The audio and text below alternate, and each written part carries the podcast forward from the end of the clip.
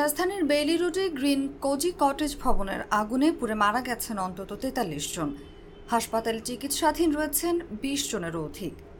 ভয়াবহ এ আগুনের খবর গুরুত্ব দিয়ে প্রকাশ করেছে আন্তর্জাতিক গণমাধ্যমগুলো। স্বাস্থ্যমন্ত্রীর বরাত দিয়ে বার্তা সংস্থা রয়টার্সের খবরে বলা হয়েছে, বাংলাদেশের রাজধানী ঢাকার একটি ছয়তলা ভবনের আগুনে অন্তত তেতাল্লিশ জনের প্রাণহানি হয়েছে। আহত হয়েছেন আরও অনেকেই।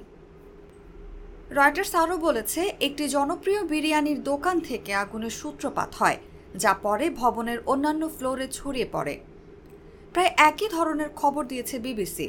ব্রিটিশ গণমাধ্যমটি লিখেছে কাচ্চিভাই নামের একটি রেস্টুরেন্ট থেকে ফায়ার সার্ভিসকে আগুনের খবর দেয়া হয়। ওই ভবনে আরও রেস্টুরেন্ট ছিল।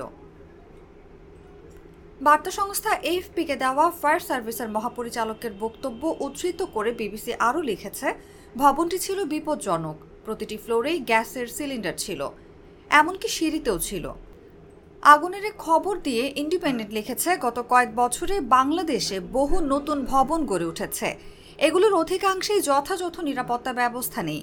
ত্রুটিযুক্ত গ্যাসের লাইন, শীততাপ নিয়ন্ত্রণ যন্ত্র এবং নিম্নমানের বৈদ্যুতিক সংযোগ থেকে ঘটছে এসব অগ্নিকাণ্ড এবং বিস্ফোরণের ঘটনা।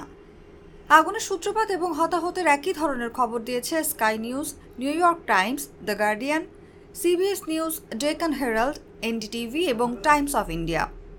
সবগুলো গণমাধ্যমই হতাহতের বর্ণনা দিয়েছে স্বাস্থ্যমন্ত্রী ডক্টর সামন্তলাল সেন এবং ফায়ার সার্ভিসের মহাপরিচালকের বরাতে।